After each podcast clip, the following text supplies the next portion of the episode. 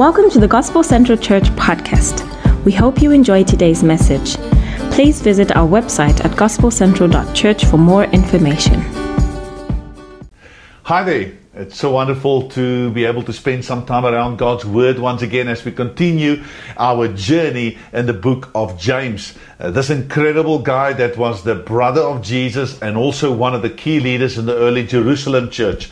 And I'm sure that you've enjoyed it as much as I have as we delved into James and see what practical things he, he is teaching uh, his readers uh, about their faith and their walking with Jesus. And uh, we want to continue today, but before we get going, I want to pray for us. Father, I thank you that we have the privilege to gather around your word.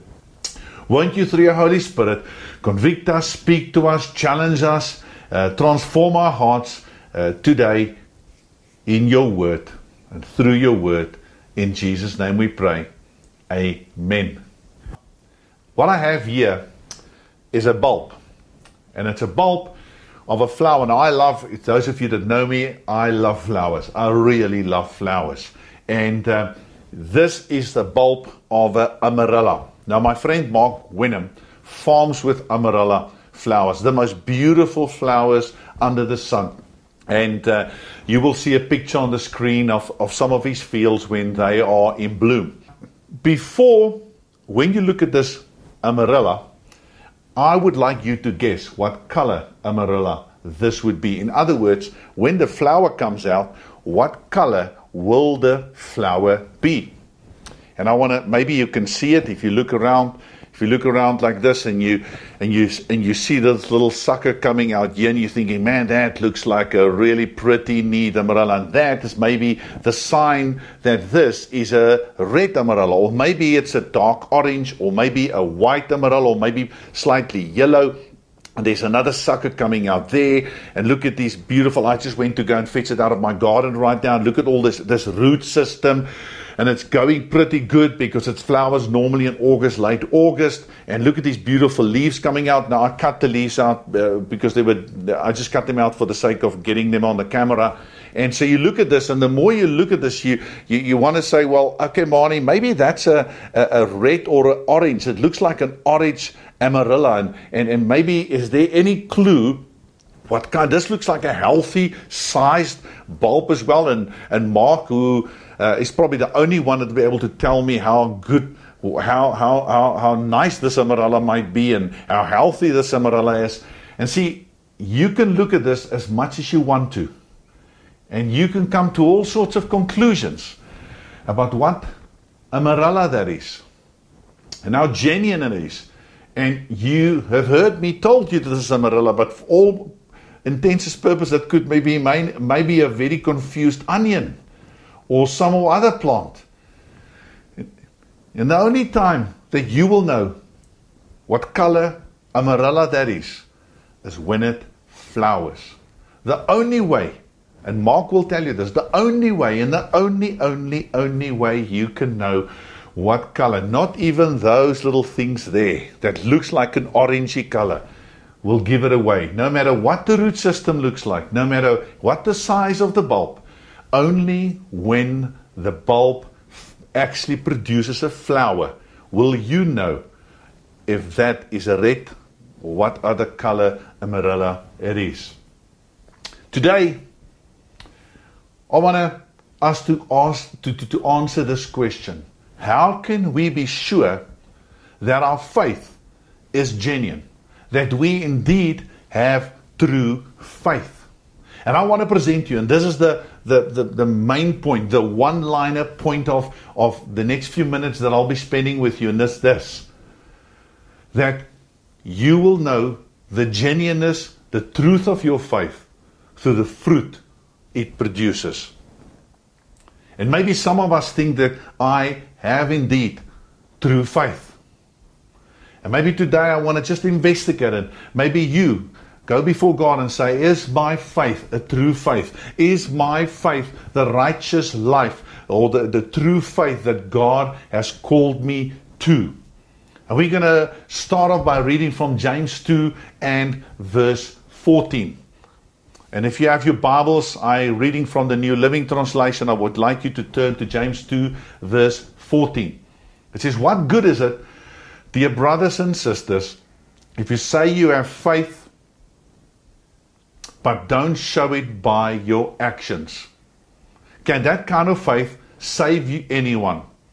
Suppose you see a brother or sister who has no food or clothing and you say goodbye and have a good day, stay warm and eat well but then you don't give that person any food or clothing, what good does that do? So you see, faith by itself isn't enough. Unless it produces good deeds, it is dead and useless. What James is doing here, it's addressing a cheap kind of faith.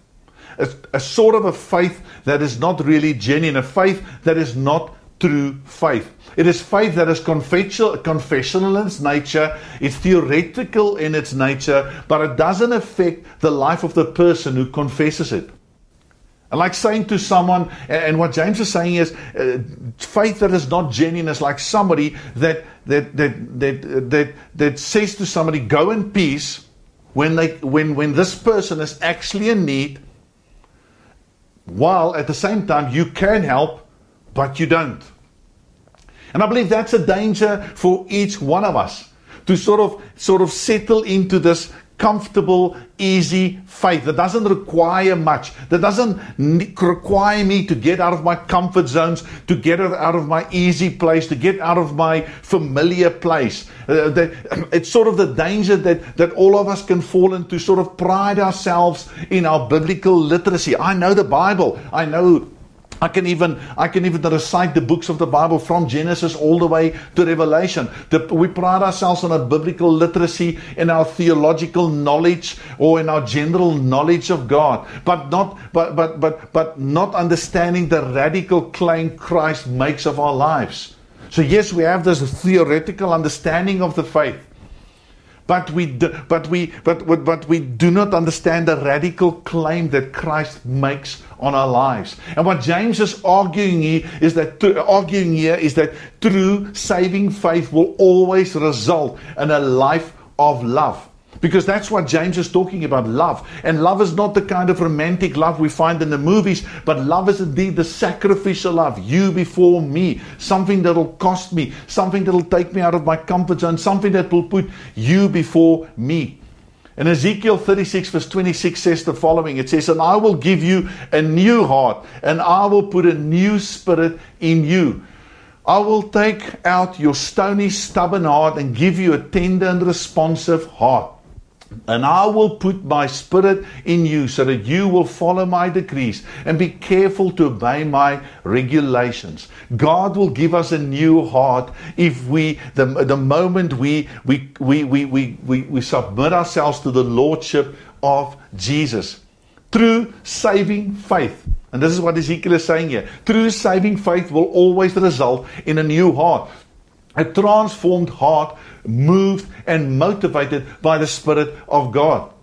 With a new set of purposes, with a new set of goals, with a new set of values, different values, different loves. That's what a heart will produce. Different desires, different thoughts. And ultimately, this will lead to a transformed way of living. So, a true faith will will will have will have will produce a, a, our hearts will be changed. We will have a new heart. A true faith will have a new heart that will result in these kind of things. You see once my life was controlled by my wants my needs my feelings and now this new heart produces or is moved and motivated by a love for God by that leads to a love for my neighbors and hence Gospel Central Church slogan, love God, love people, serve the word. That our the will serve the world. That our love for God will lead to our love for our neighbor for our love for one another, and our love for one another will be a demonstration that we indeed love God. And love God, love people, serve the world is in the right order. I, we cannot say we love God if it's not displayed in, in us loving our neighbor, which is expressed outward expression into serving those around us and serving uh, or loving those around us. That's why we, as Gospel Central Church, have started this initiative called Restore, and uh, something that we will speak more about in, in, the in the weeks and months to come. And uh, that is always the fruit of saving faith. That we will love one another. Practically, it will can be seen by others. And Jesus uh, pointed this to us in the example of the tree. He says, He says, a good tree bears good fruit a bulb, a good bulb, or a bulb that's got the red seed in it or the right genetics in it will produce a red flower. Bad tree bears bad fruit. A tree is indeed recognized by its fruit. Jesus, what Jesus is saying is, what is in your heart will come out in your words, will come out in your choices, will come out in your actions, will come out in your behaviors. In 1 John, it says, The one who is born of God loves. He who does not love does not know God. So if we live these isolated lives, completely separated from the world, and, and, and, and no, with no opportunity to practically show our love to one another. We cannot go before God. We cannot go before anyone. We cannot say that we love God if that uh, is not a reality. True saving faith always results in a transformed living, an allegiance to and a living out of the two great commandments Love your Lord your God with all your heart and all your mind, and love your neighbors as you love yourself. And by the way, just a side note, it doesn't say you first have to love yourself and loving, and this is not a command to say we need to love ourselves because we love ourselves anyway. See, because I love my Lord, I am becoming a more sympathetic, gentle, merciful, compassionate person. This is the fruit of faith. There's no place for faith that is, that is a confessional, mental exercise only, but does not lead to a change in how you live your life. Uh, you can confess Jesus Christ as your Lord and Savior as much as you want. You can believe in your heart that you have indeed have a saving faith, but unless there's a transformed life, that is possibly not a true, not possibly, it is not a true faith. Look at what James says as he continues in James 2, and we're reading further in verse 18. So now someone may argue, some people have faith, others have good deeds. But I say, how can you show me your faith if you don't have good deeds? I will show you my faith by my good deeds. And here it cannot be clearer. James is saying that unless deeds follows my confession, I do not have true faith. There needs to be deeds. And he's not saying that we need good deeds so that we are saved. He says that once we have we have confessed Jesus Christ as Lord and we and we are indeed uh, having a true faith that the, that the consequence of that will be the fruit of that will be good deeds. True faith is demonstrated by fruit, a transformed life, a sort of a, a warmness towards God. If you think that you have committed yourself to Jesus and to His Lordship, but you are not warm towards God. You do not have a love for His Word. You do not have a love for His people. You do not have a love to get to know God better every single day. You do not have a desire to spend time in your words. Maybe today is a time that you need to ask yourself, do you indeed have a true faith? Because that's what I'm asking you today. Do you have a true faith? If you are not inclined to those kind of things. It assures me of God's justifying grace when I see these fruits in my life. I, that, that assures me, basically, what it's saying, it assures me that my conversion was genuine.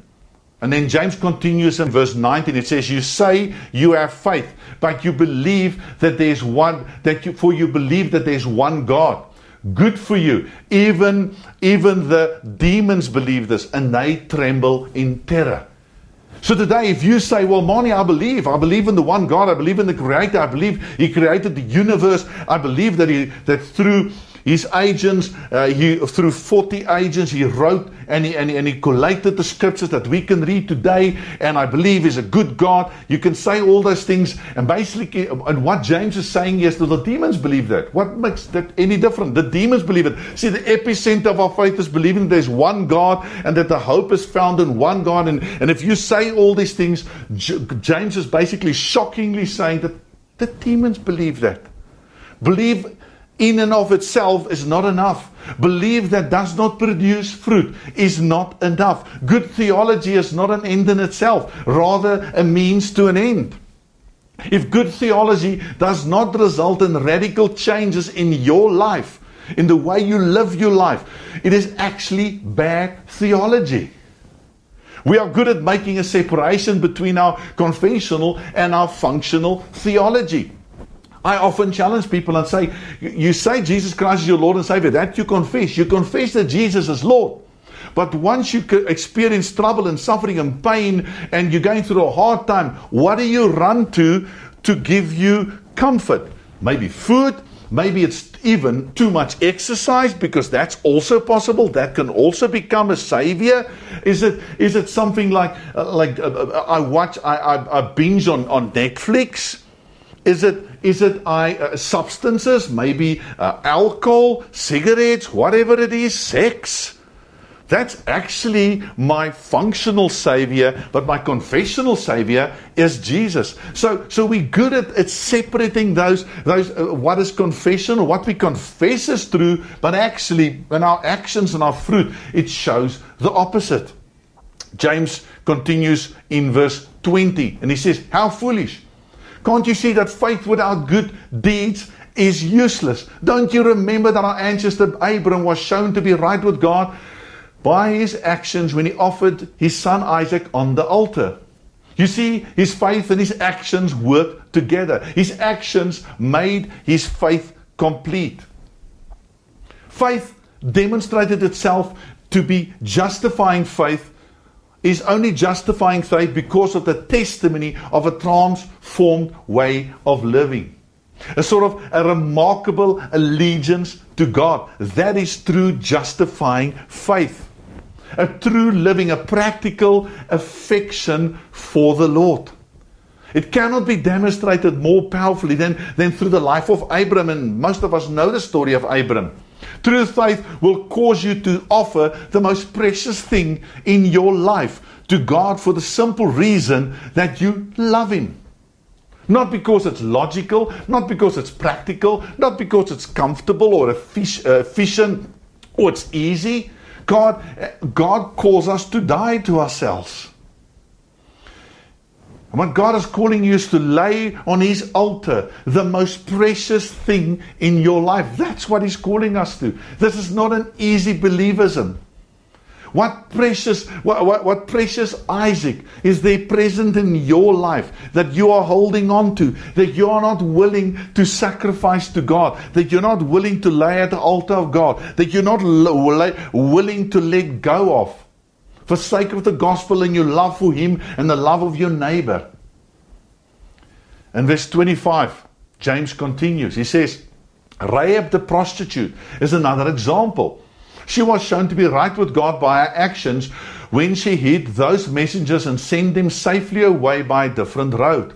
Just as the body is dead without breath, so also faith is dead without good works.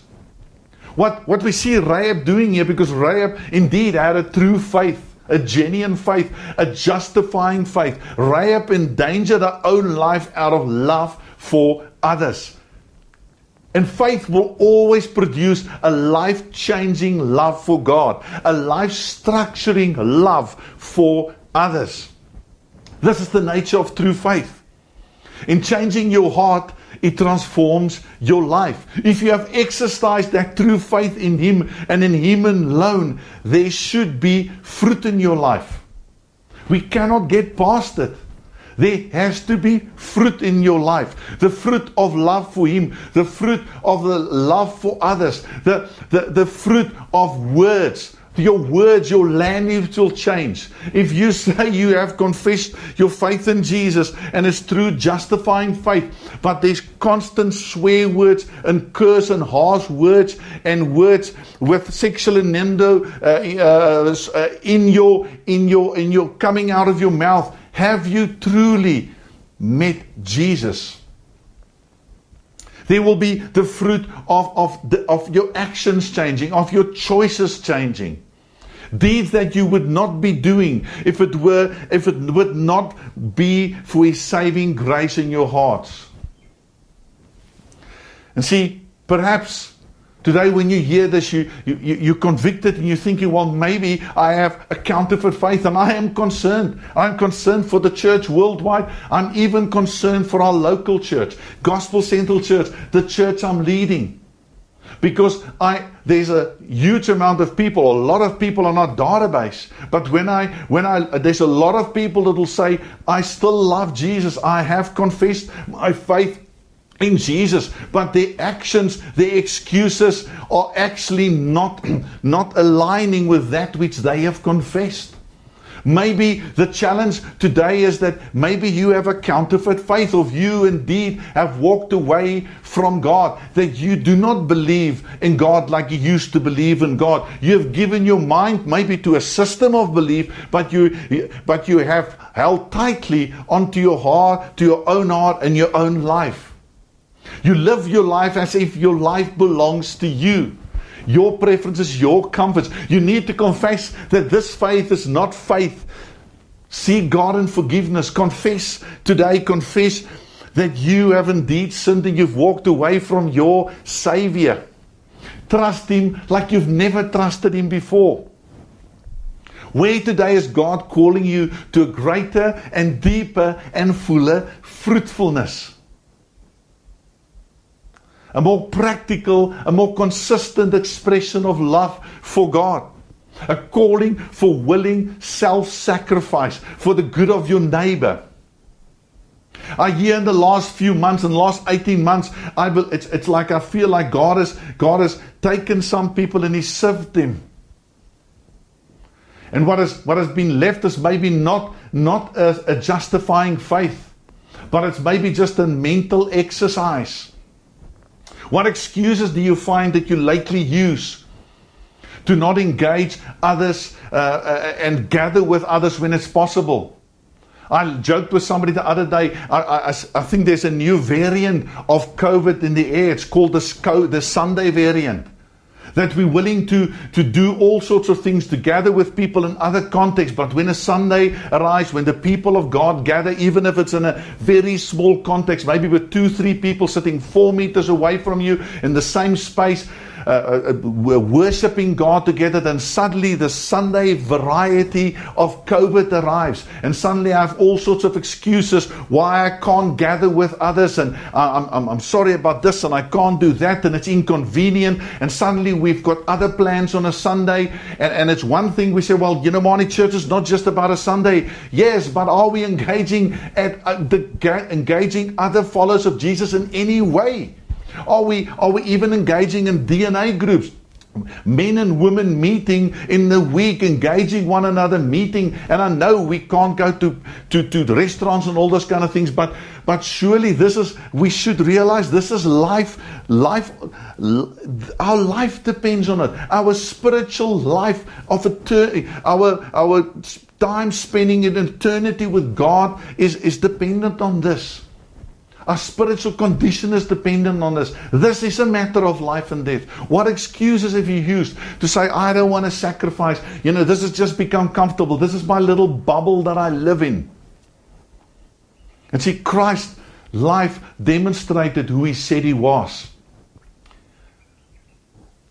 And this morning, or rather today, I don't know when you're watching this, receive the encouragement, hear the warning Follow the call. May God help us. And yes, this is a tough word today. But I want to ask that we would consider our fruits. Is that which, which flows out of us a reflection of that which is in us? Is our hearts truly transformed by the gospel that we confess? the good news of Jesus. And today I want to pray for each one of us as we bring our time to an end. And I want to encourage you, and, and hopefully you have you have uh, uh, prioritized today to meet with somebody else, not to just in the comfort of your lounge because it actually suits your suits your activities for the rest of the day. And it was sort of planned around your preferences and your priorities that you've gathered with others and maybe maybe just discuss with them, maybe confess to one another, repent before one another. Maybe contact somebody as soon as this is done. Contact somebody on WhatsApp, uh, contact somebody on WhatsApp call, on a Zoom call, on a video call, in whatever way you need to do this. And confess before God and say, Oh Lord, I've walked away from you. I've confessed I've confessed you as Lord and Savior, but indeed my life is not is not showing that I actually have made you my Lord. I want to pray for us today, and I trust that God, through His Spirit, will transform you, will fill you with the power of His Spirit. Father, I thank you for this time. Thank you, Lord, for your grace that enables us to say no to ungodliness. Thank you for your grace that enable us when we are weak, that we will be strong in your strength. And give us the strength today to confess our sin before you, to confess, to, to confess the fact that we've walked away from you, that our lives are, are, are not, uh, the, the, our actions are not a true reflection of He who we confessed as our Lord and Savior. So we repent of our sins, we repent of our apostasy, us walking away from you. I pray, Lord, for those that have that have never even confessed Jesus Christ as Lord and Savior. I pray for those that have never submitted their lives to the Lordship of Jesus. And I pray for them today that they, as they listen to this message, they will be deeply cut to the heart, that they will confess their sins before you, that they will call upon the name of the Lord, and that they will repent and turn from their own ways and turn towards you, that they will submit themselves to the Lordship of the Lord Jesus Christ, and that they will allow the Holy Spirit to work in and through them so that they will be transformed into the image of Christ pray that your power will now, your gospel power will work through every person, no matter where they find themselves in life, where they might have to, where they're turning back to you again today, that they will submit themselves to your Lordship. We thank you for that. In Jesus' name we pray. Amen. Guys, it's been such a privilege to be able to share this word with you. I trust that, that this has been a pivotal moment, a sort of a crossroads moment for many of us. In the next coming weeks, next week, uh, I want to chat about the importance of us not judging each other, but actually showing mercy to one another. And in the last and our last installment of our lessons in James, I'm going to look at us as a collective, as a body of Christ uh, needing needing to be be accountable to one another and being rescuers of one another if we see others walking away from the faith. So looking forward to spend uh, still the next two weeks with you. God bless and, and I also want to just uh, let you know that as soon as we finish with the series, we are going to start a video series that, that Andrew Selley from Josh Gen, uh, a partner in the gospel with us in our in our 412 partnership, uh, has done recently, and we're going to do it as a church. It's called Escaping Babylon, and we're going to look at the end times. We're going to look at how the, in, the end times influence us as a church and what our response should be like. What is the details of, of, of what's happening around us to make sense of it all. And, uh, and there's going to be a great warning, especially in the end, because, uh, because I think it's going to be an absolutely awesome, exciting few weeks that we're going to spend uh, on the end times and looking at how it impacts us as followers of Jesus. So get yourself ready for that. Uh, invite others. Uh, every time we you come together and gather like this, use it as an opportunity to gather to, to gather others, to to invite others to join you. And if you uh, today have, joy, have, have only en- en- engaged this or experienced this on your own, won't you consider gathering? Even if it's in the smallest possible group, outside where there's space, won't you consider gathering with somebody else in the next few weeks as we worship our God together? God bless.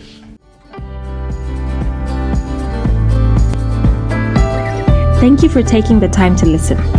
If you have any questions or would like to connect, email us at connect at gospelcentral.church or visit our website gospelcentral.church. God bless.